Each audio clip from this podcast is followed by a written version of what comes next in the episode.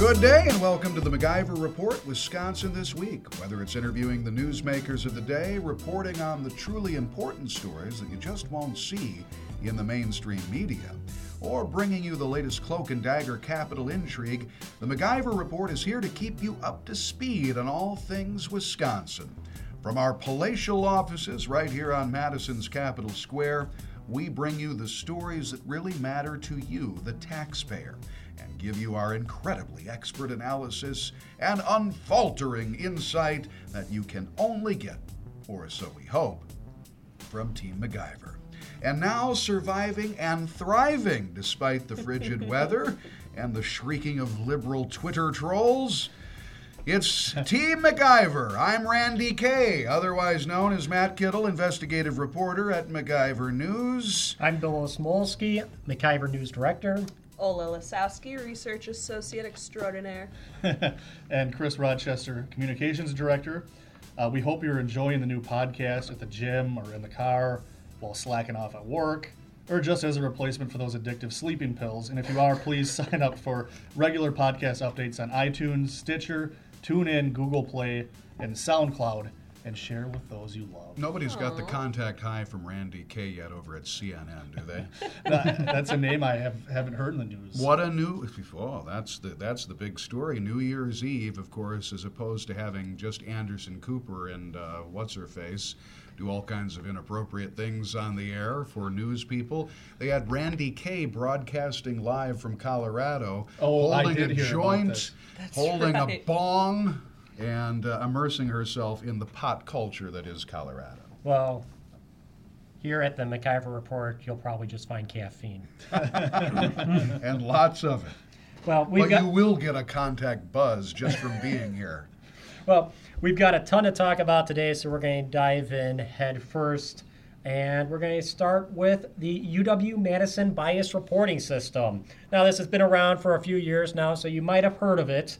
Well, we've obtained 88 of the reports through an open records request from last year, and they are eye opening. All right, so to just give you a taste of one of the reports that we found, there was a homeless man standing at the student union on campus, and probably not all there, yelling racist at everyone who looked at him.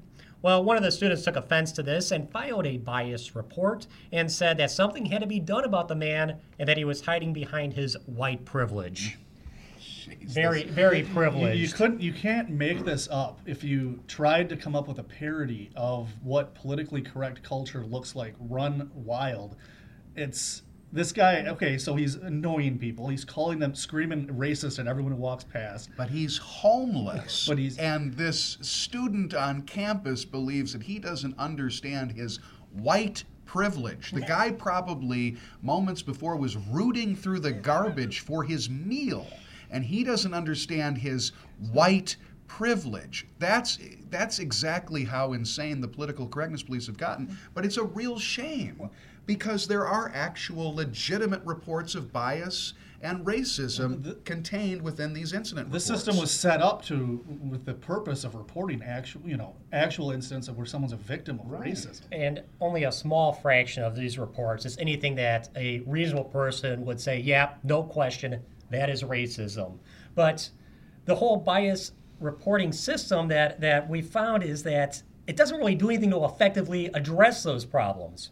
So, with the bias reporting process, if you feel like you've witnessed or been victim of hate or bias, you go and you file this report online or in person at a few places on campus. Now they take that report, and first thing they do is they compile it with all their other statistics about how, how much racism there is on campus. The next thing they do is they offer you help from a support group. When it comes to actually addressing the problem, like even when you have the person named who did this to you, they very rarely even reach out to that person. They claim on their website that they conduct investigations. Well, there really aren't any investigations.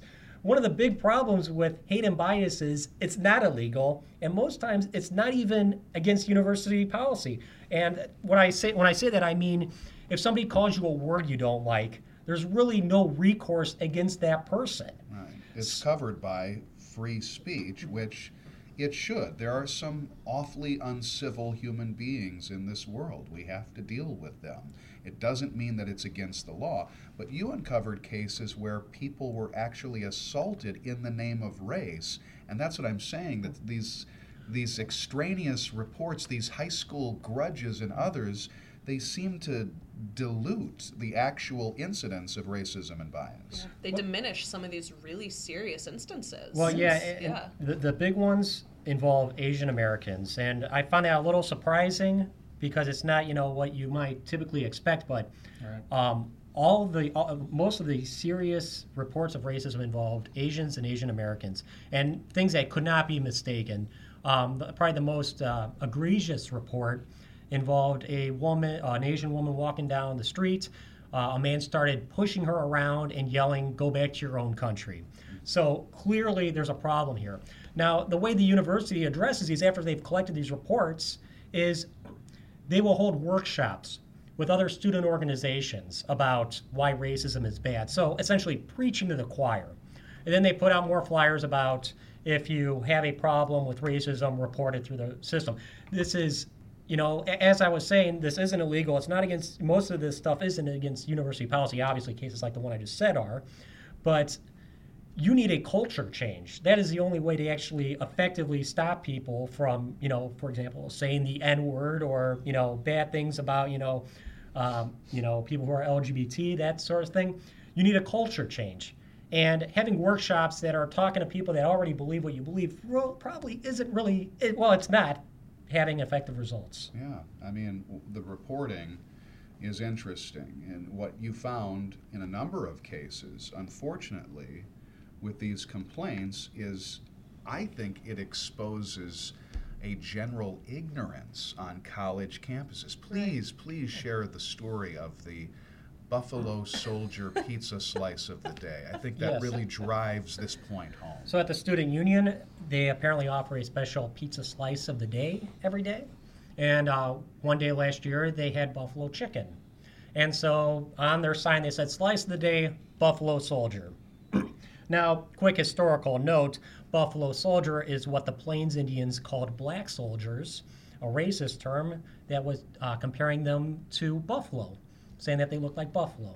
Though I'm sure uh, the extent of the familiarity uh, mo- for most students at UW Madison of that term extends to Bob Marley and the Wailers. Great song. Buffalo Soldier. That's probably where they got the name of the pizza slice. So they, they, they probably didn't mean anything by it. Well, exactly. But so, but there was someone who was offended by this, and um, you know, she filed an um, you know a bias report. The ironic thing was she was Native American. She didn't realize that Buffalo Soldier was a racist term that Native Americans used to make fun of black people. She thought it meant um, it simply referred to soldiers who were quote meant to shoot Indians and buffalo. So this hi- I mean, this one report just highlights a general ignorance of American history. So you have an undereducated student body, and this is also reflected in so many of these reports through terrible spelling errors, grammar, um, and a lot of these reports are just com- uh, the composition is just atrocious. I mean, they are very difficult to read. Even if you were sympathetic, you'd have a hard time trying to follow what they're saying. And some of them just go way off the deep end. And it's like reading like a, a Bronte sisters novel with my hand is still trembling as sweats, you know, ma- you know, drips out of the page. As I I- write the, Yeah. the feverishly. the report is, is crinkled with tears and sweat. and you just go on and on, and it turns out the thing is just about some roommate disagreement, or you know, you know, and the- a lot of these reports, you know, as I say in the story, really, the, the bias report itself is biased from the person who's writing it. I mean, I found things like, oh, we were fighting over uh, somebody in the weight room didn't want to share the weights, so obviously, you know, they're racist against me. Uh, somebody said "f you" to me, so obviously they're sexist against me. So a- any any you know incident of people being rude, any type of disagreement at all. Um, Somebody can file a bias report, and as long as they say it's some kind of bias, they can file the report. But the underlying problem here is you spell it out in your story, is that the definition of bias and racism and hate, there's the, the definitions are so nebulous, so all all encompassing that it feeds into these ridiculous complaints that you've you've uh, exposed It- here. Yes, and then the complaints get compiled into these statistics that show about this huge problem with racism on campus. Um, you know, that we've already talked about, the system does nothing to actually address. Those statistics now are going into a national database to make the problem seem even worse than it really is. And it feeds the narrative and it, you know, helps, you know, justify the system and the bureaucracy around the system. If, if you're one of these students who was rude at the gym, and we've, I've dealt, I've dealt with it, and you know, rude roommates or or whatever else, of all these different. I know your your roommates have confided in us. But I've never ditched on paying rent though, so I mean, good. but I mean, these are real examples of people who thought they were victims of of racism, or they were willing to claim they were victims of racism, and that not only goes up to the database where if you were the rude person, you know, you'll never live it down because it'll live on forever that you're were accused of being a racist. But this is and this is just a a series of examples of how you're cheapening the, the word and the the seriousness of actual racism. in an Orwellian way, Yes. too. Yeah, my, my, my big takeaway from this is that this whole reporting system does nothing to address real racism. All the reporting system really does is justify its own existence. Yeah. Like so much on college Yes. campuses. And- but- Feel good policy for liberals. And, and as any good bureaucracy you would expect out of any good bureaucracy, and moving from one ineffective bureaucracy to the next, Matt, you've been looking at a new problem at the Tomah VA. Yeah, this is interesting, Bill. It's, I think, maybe the, if not the, one of the most undercovered stories of the last several days, which is unfortunate because it was three years ago, if you recall, that the Tomah Veterans Affairs Medical Center in Tomah, Wisconsin, was the subject of a bombshell national investigation on uh, opioid overprescription, painkiller overprescription. They called it Candyland for a reason and the chief of staff there, they called him Candyman for a reason. The allegations were pretty stark and troubling that we had a veteran die because of a fatal cocktail of medicines, particularly painkillers, that we had a federal report where we had um, patients, veterans, who were so drugged out of their minds they didn't know their own names, and we had prescription drugs being sold in and around Tomah, Wisconsin because of the proliferation of opioids. well, that the drug diversion thing is something that is not talked about that much. But Yeah. this is a, a rural area where methamphetamine is a big problem, and I mean the volume of pills that this guy was allowing to be demanding or forcing his staff to prescribe is shocking. Like thousands of pills for an individual for a month. Very much so. Heartbreaking and, stuff, And honestly. there was even uh, through the Homeland Security and Governmental Affairs uh, Committee investigation chaired by Senator Ron Johnson. We found in May 2016 that, that uh, perhaps there was some evidence to suggest that the chief of staff was taking these painkillers along with some other staff members while all this is going on. Now, this is backstory to what we found out last week that as the Tomah VA Medical Center has tried to clean things up, and they have stated publicly that we're on our way to changing the culture and the climate here. Uh, We have sources stepping forward to MacIver uh, News Service, and we find out that there was a malfunction in the climate control center of the outpatient pharmacy at the Tomah VA. Temperatures in that area surged to 97 degrees for several hours, we're told, ultimately compromising the medications. They were able to keep within a vault the narcotics medications, the opioids, the painkillers, and they were controlled, but just about everything else from diabetes uh, test strips to um, you know medications for epilepsy to autoimmune deficiency disorders. All of those medicines were subjected to this temperature surge. This happened on December 17th. The only way we know about this is because some brave people stepped forward and told us. The VA center confirmed that there was a temperature fluctuation, but they still refused to answer some very serious questions as of the taping of this podcast today. And those questions include Were veterans subjected to compromised medications that could compromise their health? How long has the temperature fluctuation been a problem? We've been told by sources it's been going on for about a year and not addressed. The biggest issue here, let, other than the fact that we could have compromised medications going to these veterans, is that nobody seemed to want to step forward from administration, and that's troubling once again. Well, they also realize that this could be a really easy thing to cover up.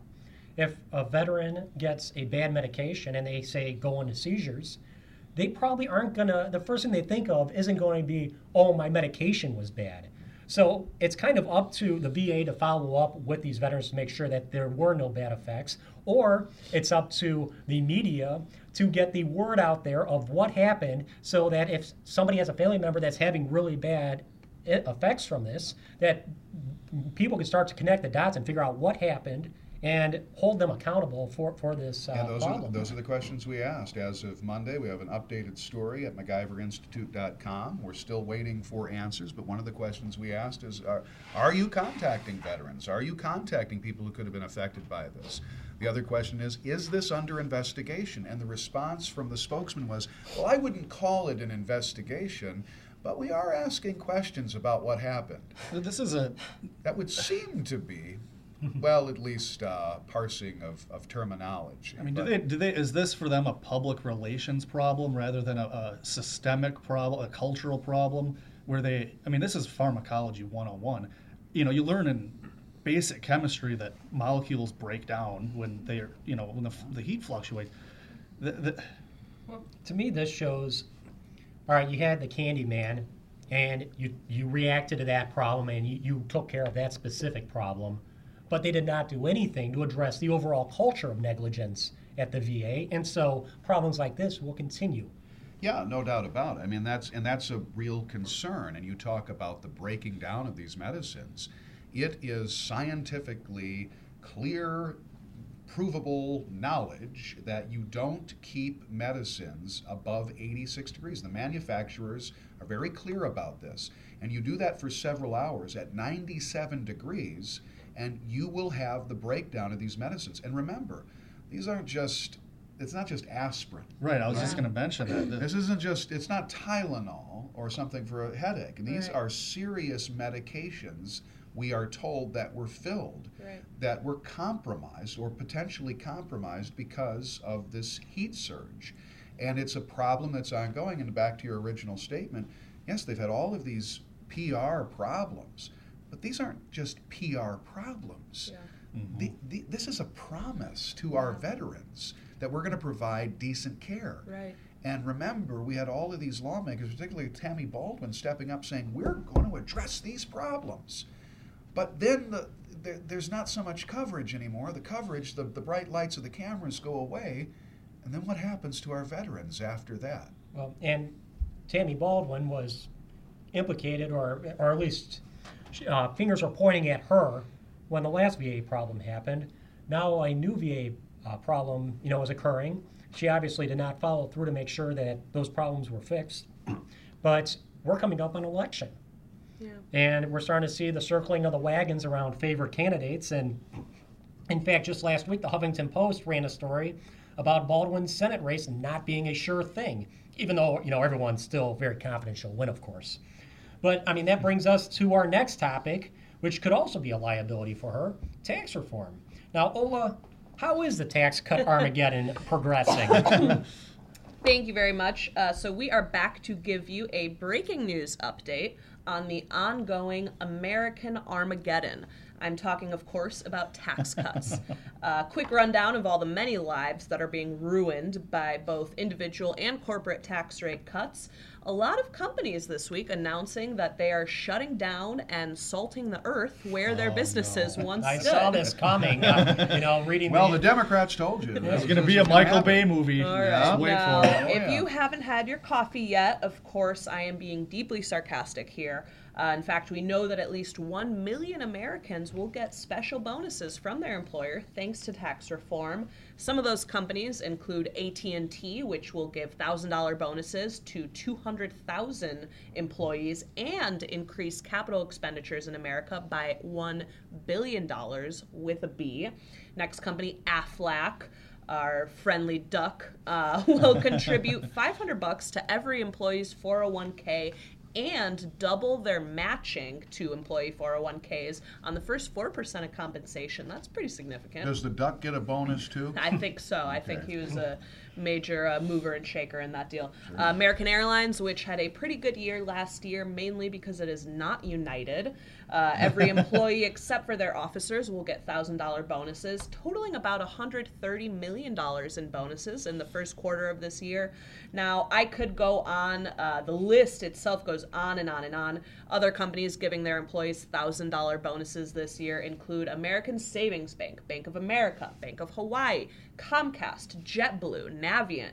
Travelers, Texas Capital Bank, and many, many others. And of course, we're not just talking one time raises here. Many companies have announced massive investments in their American factories. Of course, what does that mean? Brand new jobs, lifting people out of unemployment or underemployment. So this will be a continuing story. it, it is a big one. I did hear I did hear United is offering thousand dollar bonuses to every passenger they beat up and haul off their airplanes. and a free bag of peanuts. Well, they'll be lining up for that. Don't forget. And you and you get a beverage of your choice. That's All right. right. O- Ola, well, thank you, thank you for the update on Tax Armageddon. Now, Chris, you're looking into the latest development with environmental Armageddon, uh, specifically with renewable fuels. All right, so we heard all kinds of uh, you know doom and gloom. This is terrible policy from the Democrats Democrats on tax reform, but I don't remember hearing that in 2005 when, with the Bush administration's help, the renewable fuel standards uh, made it into law. Um, but this is actually a really bad policy. It's not causing the end of the world, but uh, you know we all know that the federal government offers enormous subsidies to corn growers so that they can they'll make corn that'll be made into ethanol, which is mandated to be blended into gasoline, which ruin has ruined many a small engine. Um, the And Chuck Grassley's reputation.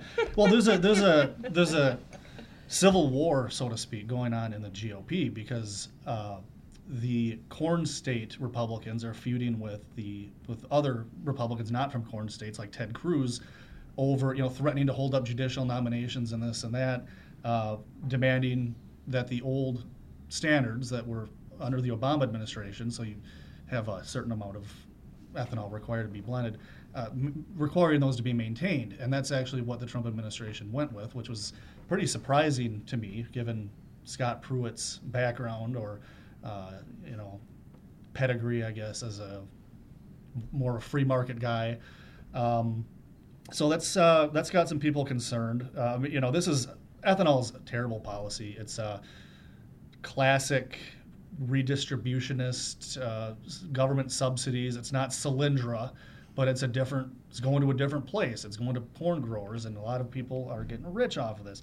Americans have paid 83 billion dollars for more than 92 billion uh, gallons of ethanol, uh, and not only that, ethanol is can be up to can emit up to 70% more in emissions than regular gasoline, which now they call premium. Yeah, so it doesn't even follow the cover story of it being good for the environment. It's, it's not better for the environment. I mean, it's a it's a complex molecule that has to break down, which means you got to burn fossil fuels to break it down, and then you got to ship it, and you got. I mean, it's just a big mess.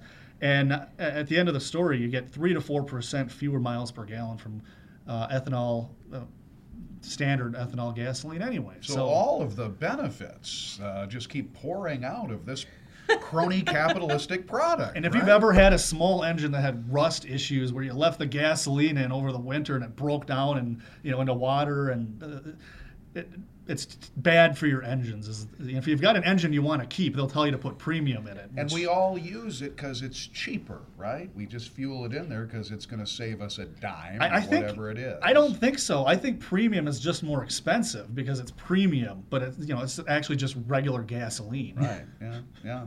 It's kind of a marketing ploy. and, and, you know, for, as for someone that travels to Iowa, I don't think you even have the choice with premium gas there. No, you don't. I mean, it's ethanol. That's that's ethanol territory. But again, this is just another carve out mm-hmm. for those, and it's interesting for those who generally stand by conservative principles and free market values and limiting the size and scope of government. They just say, you know, this one, all of our principles are out the door. Forget all that stuff we talked about. They relate to everything else in our lives, but not this one particular product. And that's interesting. Billions of dollars are on the line here. Come Yeah. on. I think it with has something to do with how tasty corn is. Corn is tasty. Even your When, engine loves it. when popped. Well, there's- it's delicious. Extra movie butter corn, popcorn sort of stuff. You bet. But in your car, I don't know. I, uh, no. your lawnmower?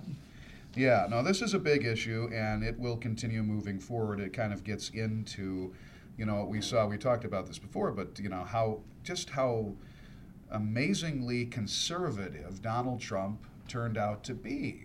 But we're seeing some of these kinds of policies that do a little backsliding on those that conservative new pedigree, if you will.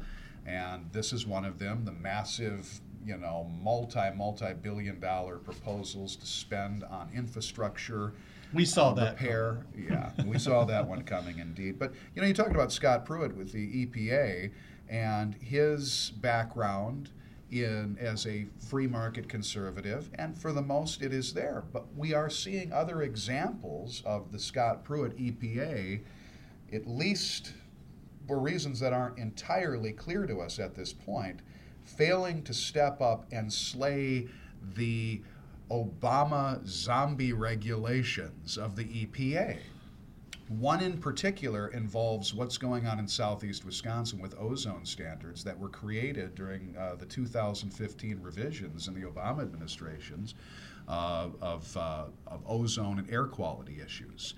And southeast Wisconsin is effectively penalized for the ozone problems of other places Chicago, Gary, Indiana, Canada, other countries, where because uh, along Lake Michigan, it's been proved that basically this serves as a blanket for ozone and gins up or, or raises up the ozone measuring, monitoring uh, stations in points around southeast Wisconsin. So now we have the Obama administration, the EPA, uh, changing these standards, and now we have Pruitt's EPA saying, well, we're going to abide by the Obama administration's zombie regulations, and southeast Wisconsin will have to abide by stricter, tougher standards. That means a lot more red tape for manufacturing, including in a very vital manufacturing county now, Racine, Yeah, was- where Foxconn I was going to bring that up. is to locate. What will that all mean? Well, we talked about it in this week's edition of MacIver News Minute.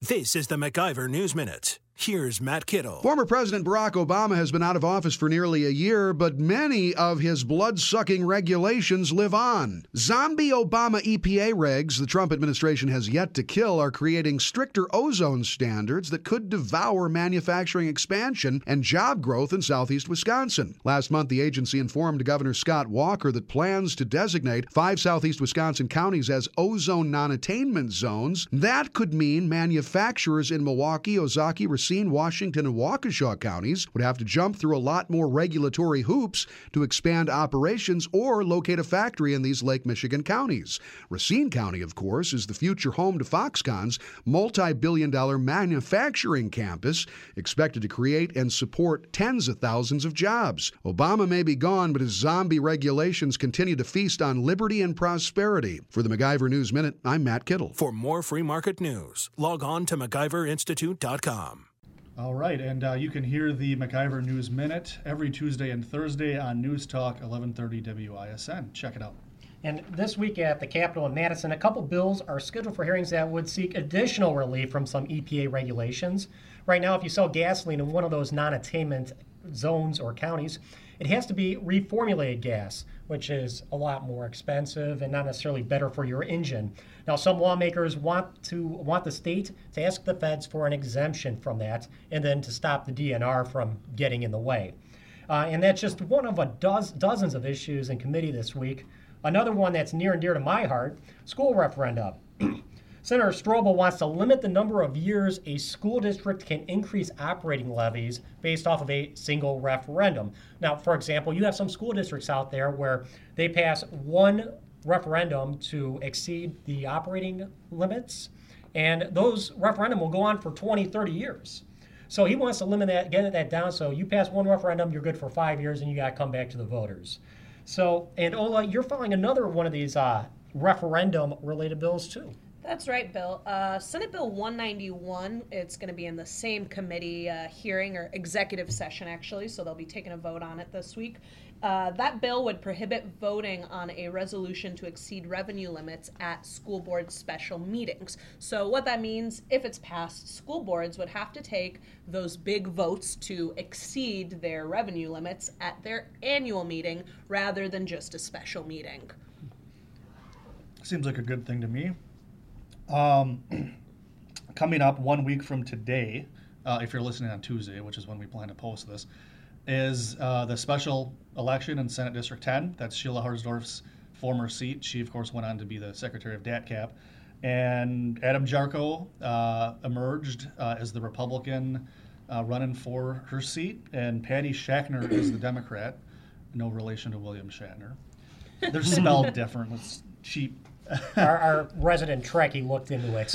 Uh-huh. I wanted to make sure that William Shatner's daughter wasn't running for, you know, as a Democrat. I will tell you this: uh, I know going back into Chris's room, there were three hours uh, investigation that involved uh, Trek episodes uh, from 1968. well, you know those crime scene, you know those crime maps they put up with strings attaching photos. I had all that going on. No relationship there, but.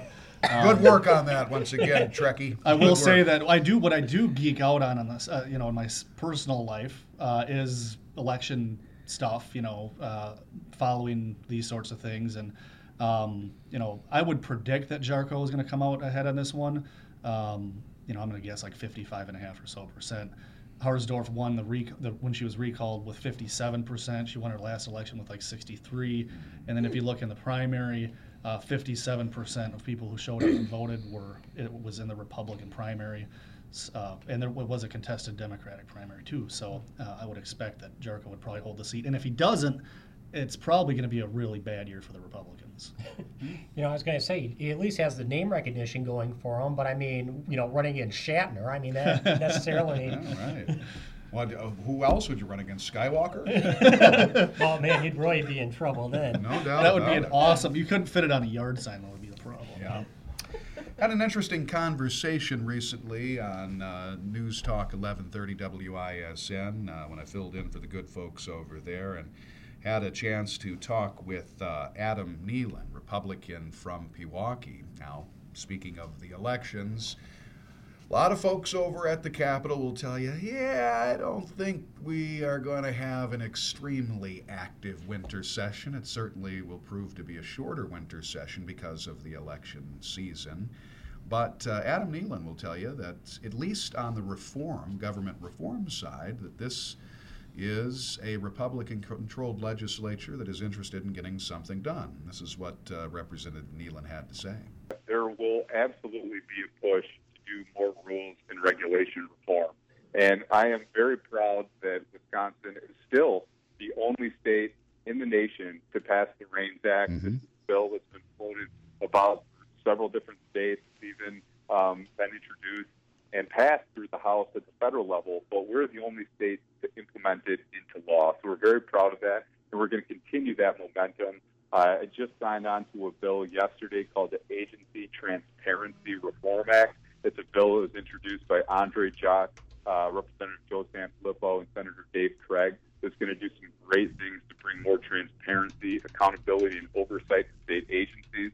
Um, there's also a bill um, that's going to, uh, you know, when we went through the Foxconn uh, Foxconn legislation, one of the key uh, arguments against it was why why are we exempting some of these rules and regulations from Foxconn? If it's so great, right. why don't we do that for other other businesses? So we took that to heart, uh, and uh, Representative uh, Steineke has been working on some wetland reform regulations streamline the state process, not to touch the federal process, but to uh, you know, when you look at some of these state wetlands, I have one in my district that a uh, company wants to build on, and it's a gravel pit. It's not a wetland, and some of these rules and regulations, especially regarding wetlands, are just plain goofy. And we're going to try to reform that process. We're going to uh, do more things like the REINS Act and really bring some sanity, some common sense, some economic development uh, to the state. You know that in mind, um, and you did. You talked about this uh, early on because you you helped shepherd the Foxconn uh, incentives package through the assembly hearing process. Very instrumental in, I think, a very important first step hearing that set the tone and the stage for the Foxconn deal.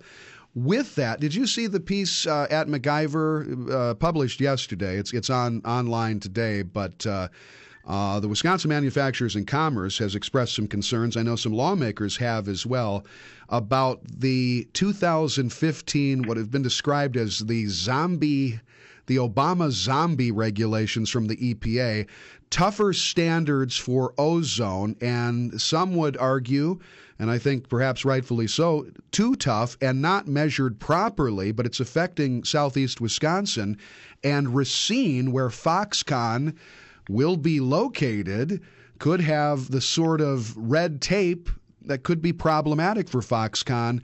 Uh, what do you know about it, and are you concerned that Foxconn's development could be stymied because of the, the EPA, the, the hangers on from the Obama administration? Great question. And this is an issue that we have been dealing with uh, for several years. As you indicated, came out 2015. It's something that we've been discussing.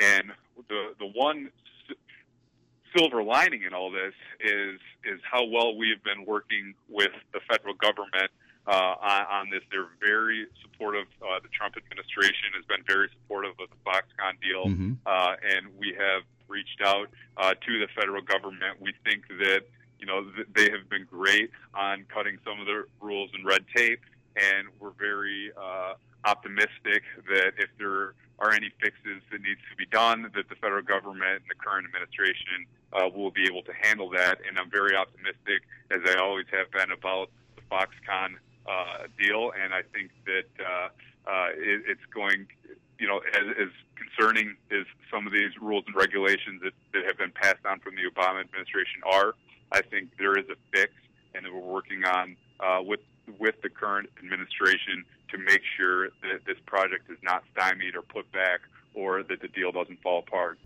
All right, so it's good to hear that the legislature is not going to completely uh, snooze for the winter session. So no, it sounds like they've got some work to do, and they realize that fact. That's a good thing. uh, well, you can uh, find us, uh, the MacIver Report, on again any of your go-to podcast apps: uh, iTunes, Stitcher, TuneIn, Google Play, and SoundCloud. And if you go to our website, we give you links to all of those services. Uh, so check us out. Make that your New Year's resolution. Forget about this weight loss, quit smoking thing, being a better person. well, we've Be already a more informed person. Go to the MacIver podcast. We've That's all what you need. we've all I think given up on our resolutions or never even tried to begin with. Oh, they're so- gone. I told you what my New Year's resolution was going to be. I was going to do less. And so far, I have screwed that up. Well- I am doing more. You came to our Monday meeting talking about all the interviews you led this weekend. I was like, "Geez, Louise, I That's watched a lot doing of less. Netflix." What am I doing? Oh, my God. well, and being more informative, you know, more informed. That's that's another good subjective one. I'm going to quit smoking. I'm going to lose weight. You have hard numbers associated with those that people can measure your Right. success or failure with. Right. I'm more informed. Well, I subscribe to the MacIver podcast. That's right. Bam. the perfect subjective, po- you know, uh, resolution for the non-committal person. Exactly. Make yourself informed, and this is the best way to do it. That'll wrap up another edition of this MacIver Report as we talk about all things Wisconsin, all things related to you, the taxpayer. We'll do it again, same bat time, same bat channel next week. Until we do that, this is Matt Kittle for the rest of the good folks at Team MacIver saying, make it